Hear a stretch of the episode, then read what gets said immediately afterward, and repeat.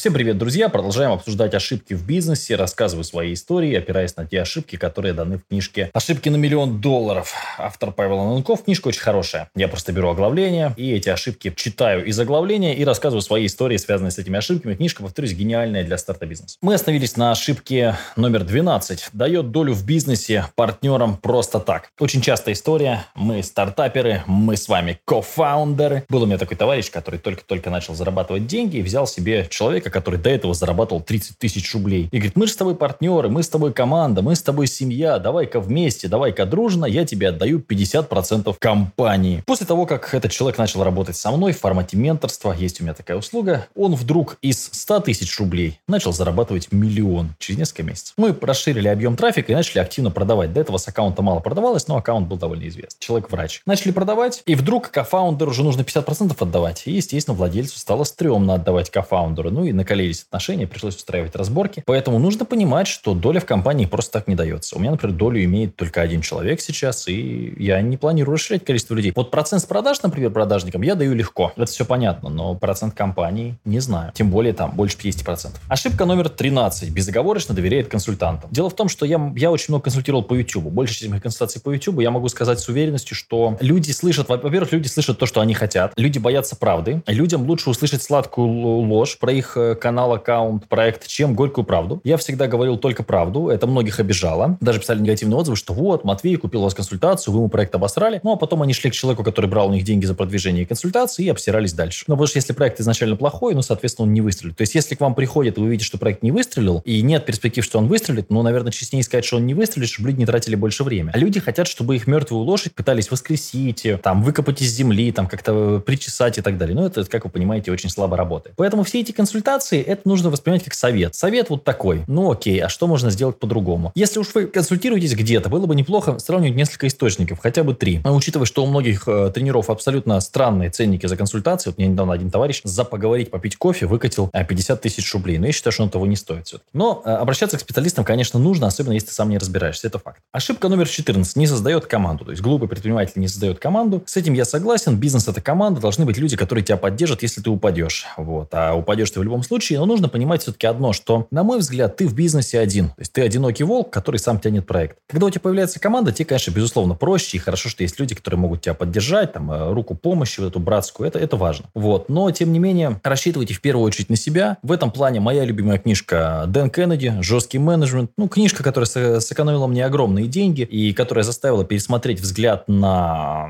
то, как выстраивать команду. Есть два типа людей. Э, глупые исполнители, и, соответственно, умные товарищи, которые будут помогать и так далее. Умным нужно платить больше рынка, тупым исполнителям, которые исполняют, ну, какие-то вот минимальные, да, трюки, минимальные номера, которые не особо мотивированы, которые сегодня здесь, завтра там, ну, соответственно, нужно платить по минимуму, вот, и контролировать по максимуму. То есть здесь как бы такая история. Ошибка номер 15. Не составляет партнерское соглашение. Я бы здесь вообще про все договора рассказал, что очень важно. То есть то, что есть на бумаге, это вы договорились. То, чего на бумаге нет, ну, соответственно. Что касается работы с клиентами, только в белую мы работаем, только по договору, потому что что если человек не заключил с нами договор, он иногда бывает начинает, когда у тебя тысяча клиентов, ну, найдется 2-3 психбольных, которые начнут с тобой там выяснять отношения по любому вопросу. Чтобы такого не происходило, должен быть четкий понятный договор. В договоре прописаны условия, например, возвратов, условия покупки, что человек покупает. Ну, то есть все должно быть четко и понятно. Если этого нет, ну, наверное. То есть я рекомендую пересчитывать договора, иметь юриста в штате или хотя бы на аутсорсе, который всегда может почитать, посмотреть. Это действительно важно. Особенно на старте. Любое соглашение, любая договоренность, они должны быть закреплены. Если уж вы совсем маленький, совсем стартап, хотя бы в текстовом виде вы должны закреплять те договоренности, которые у вас есть. Многие говорят, ой, да что, мы там доверяем друг другу. Не надо, ребят. Доверие это все очень круто, доверяй, но проверяй. Поэтому составляйте хотя бы в текстовом виде, лучше, чтобы это был договор, безусловно. Ошибка номер 16 нас пытается изменить людей. А как мне видится, изменить людей можно. Но для этого нужны очень сильные обстоятельства, и вряд ли работа в вашей компании, работа на вас, работа там, с вами как с партнером, она глобально может человека изменить. Есть люди ленивые, есть люди, которым нифига по жизни не нужно. Есть люди злые, объективно, большую часть времени злые, да, потому что человек может быть разный в зависимости от того, что происходит, но в целом, то есть есть люди, с которыми вы не хотите работать. На мой взгляд, даже если человек очень классный специалист, но вы не хотите с ним работать, пытаться его изменить, ну, бессмысленно. То есть все-таки для меня, например, как пускай я маленький бизнесмен, да, у меня микробизнес, два основных таких проекта. Ну, для меня важно работать с теми, кто мне приятен. Если человек мне неприятен, я с ним работать не буду, сколько бы он там, да, толку какого-то результата не приносил. Потому что, ну, честно говоря, я так с трудом э, могу вспомнить, ну, взрослели. Вот у меня бывало, что люди взрослели в моей команде, действительно. Но что они глобально менялись, нет. Какие-то качества можно отточить, да, что-то где-то, но в целом глобально нет. Ошибка номер 17. Не знает точку безубыточности своей компании. Особенно на старте очень важно посчитать, а сколько вам нужно делать э, продаж, сколько вам нужно там каких-то там товаров, услуг, да, каждый месяц, чтобы выходить в ноль. Чтобы выходить в ноль и учитывать здесь рабочее время ваше. Вот вы ушли с работы, например, да, и в, в мир бизнеса, теперь у вас свой бизнес, вы предприниматель, какой молодец, встань, скажи миру, миру, я чемпион, это все круто. Давайте посчитаем, сколько стоил ваш рабочий час на работе, и теперь будем платить вам такую же зарплату. Вывозит ли ваш бизнес хотя бы это? Опять же, если вы не хотите быть как тот самый там владелец кофейни, который 5 лет ее там сам окупает и стоит как бариста, это не бизнес, это самозанятость, другая всем история, ну, наверное, вам нужно понимать, да, сколько денег э, вам нужно зарабатывать, чтобы это имело смысл. Очень многие, вообще 95% бизнесов закрываются в первый год, то нужно понимать, очень многие бизнесы, в принципе, рождаются сразу мертвыми. То есть там даже в теории никак, если чудо произойдет, ну, того объема продаж, который вам хотелось бы, просто не будет. Есть ли смысл заниматься ерундой? Ну, если вы взрослый, адекватный человек, наверное, нет. Если вы ребенок, ну, не знаю, впрягаться во всякую ерунду, на мой взгляд, неправильно. Ошибка номер 18. Живет будущим в отношениях с клиентами. Дело в том, что клиенты должны платить деньги. То есть клиент – это человек, который платит вам деньги.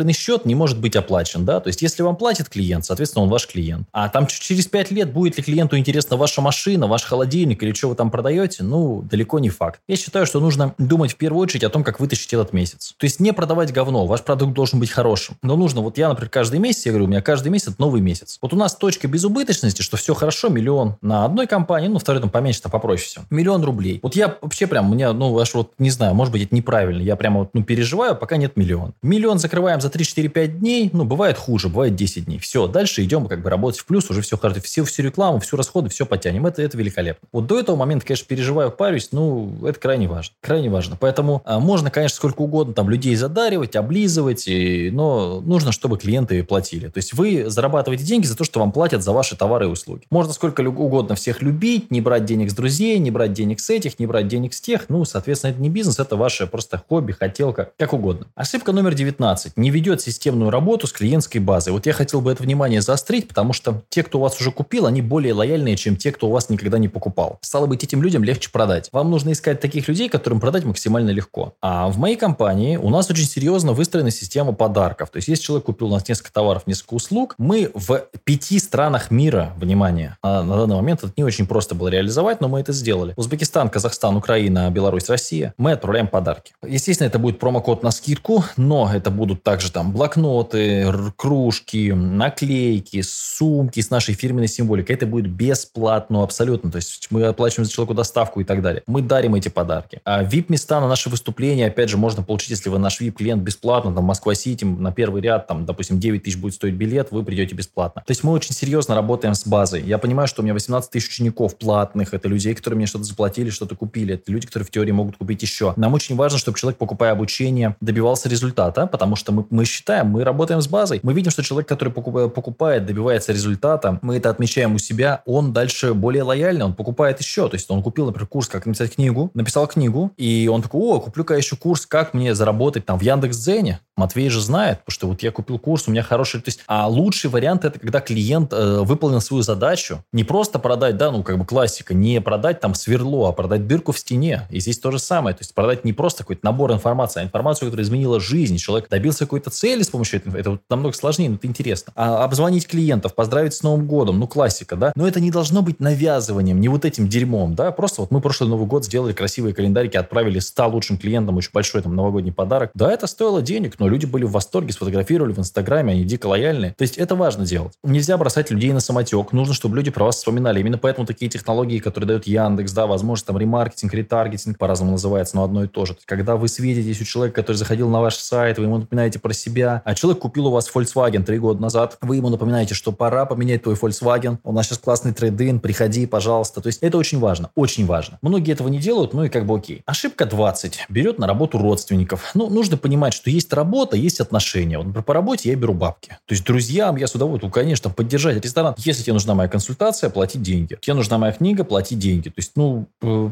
принципиальная позиция. И, конечно, то, что человек вам брат, сват, э, кум и так далее. Если вы неэффективный организатор организация, да, какая-то там, сидите на госзаказах, я не знаю, на госзаказах, какой-то ерундой занимаетесь, тогда может быть, да, то есть вам просто нужны люди, чтобы там бабки отмывать. Ну, другая схема. Если у вас реальный бизнес, ну, вам нужны мощные бойцы. Нужны ребята, которые придут, закатают рукава, будут работать, зарабатывать деньги вам и себе. И зачем вам родственники? Ну, не знаю. У меня не работает ни одного, ни одного родственника, абсолютно ни одного. В свое время работал один человек, и то очень быстро выгнал, то есть э, абсолютно безжалостно отношусь. Если человек не выполняет своих... Э, это очень сложно. Это как, знаете, завязывать там роман на работе, да, или роман там на учебе в институте. Очень сложно, потому что человек такой, типа, ну, мы же с тобой друзья, ну и что, что мы с тобой друзья? То есть, ну, есть э, одно, есть второе. Нельзя сказать, там, а, человек хорошо копает лопатой, но плохо играет на гитаре. Плохой ли это человек? Ну, если а, нам нужен тот, кто будет копать лопатой, ну, наверное, да, если он плохо копает. А хорошо играет на гитаре, но если нам нужен гитарист, мы к нему обратимся. То же самое здесь. То есть, то, что человек ваш друг, а мать, э, сват, я не знаю, брат, кум, да кто угодно, да, это не, вообще ничего нет. Это значит, что он хороший родственник. Давайте оставим это здесь. А человек может быть отвратительным по жизни, вы можете с ним не видеться и вообще, но отличный работник, э, замечательно выполняет свои задачи, сдает отчеты в срок. У меня есть сотрудники, которые мне не нравятся. Да, действительно, хочется работать с теми, кто нравится. У меня есть несколько человек, которые... Я с ними не общаюсь практически, мне не нравятся, но они приносят деньги, они дают результат, они нравятся клиентам. Я говорю, ну, хорошо, значит, они будут работать, потому что ну, мне нужны люди, которые а, принесут деньги, принесут результат компании, а не просто какой-то набор людей, которые, если бы мне нравились, знаете, я бы брал тогда а, рыженьких девочек с третьим размером груди, да, там, а, в возрасте 25-35 лет, в этом, да, и тогда были бы все сотрудницы, которые мне нравились. Нет, я беру по качеству. Мне, может быть, тоже неприятно. Я помню, у меня был офис, а ребята сидели, программисты, вонючие такие, небритые. Боже, бывало, что и пили даже на рабочем месте, но делали офигенный результат. Наплевать, как они выглядели. Они приносили бабки мне, приносили бабки себе, и кормили свои семьи и мою семью. Ну, почему я? Какая мне разница? Да, когда девочки работали у меня в офисе, было намного приятнее. Цветочки ставили, поливали. Ну и что? Мне нужен результат. Поэтому родственники, это все, конечно, интересный разговор. Поддержать, помочь. У нас вообще очень интересное общество. Слабому человеку нужно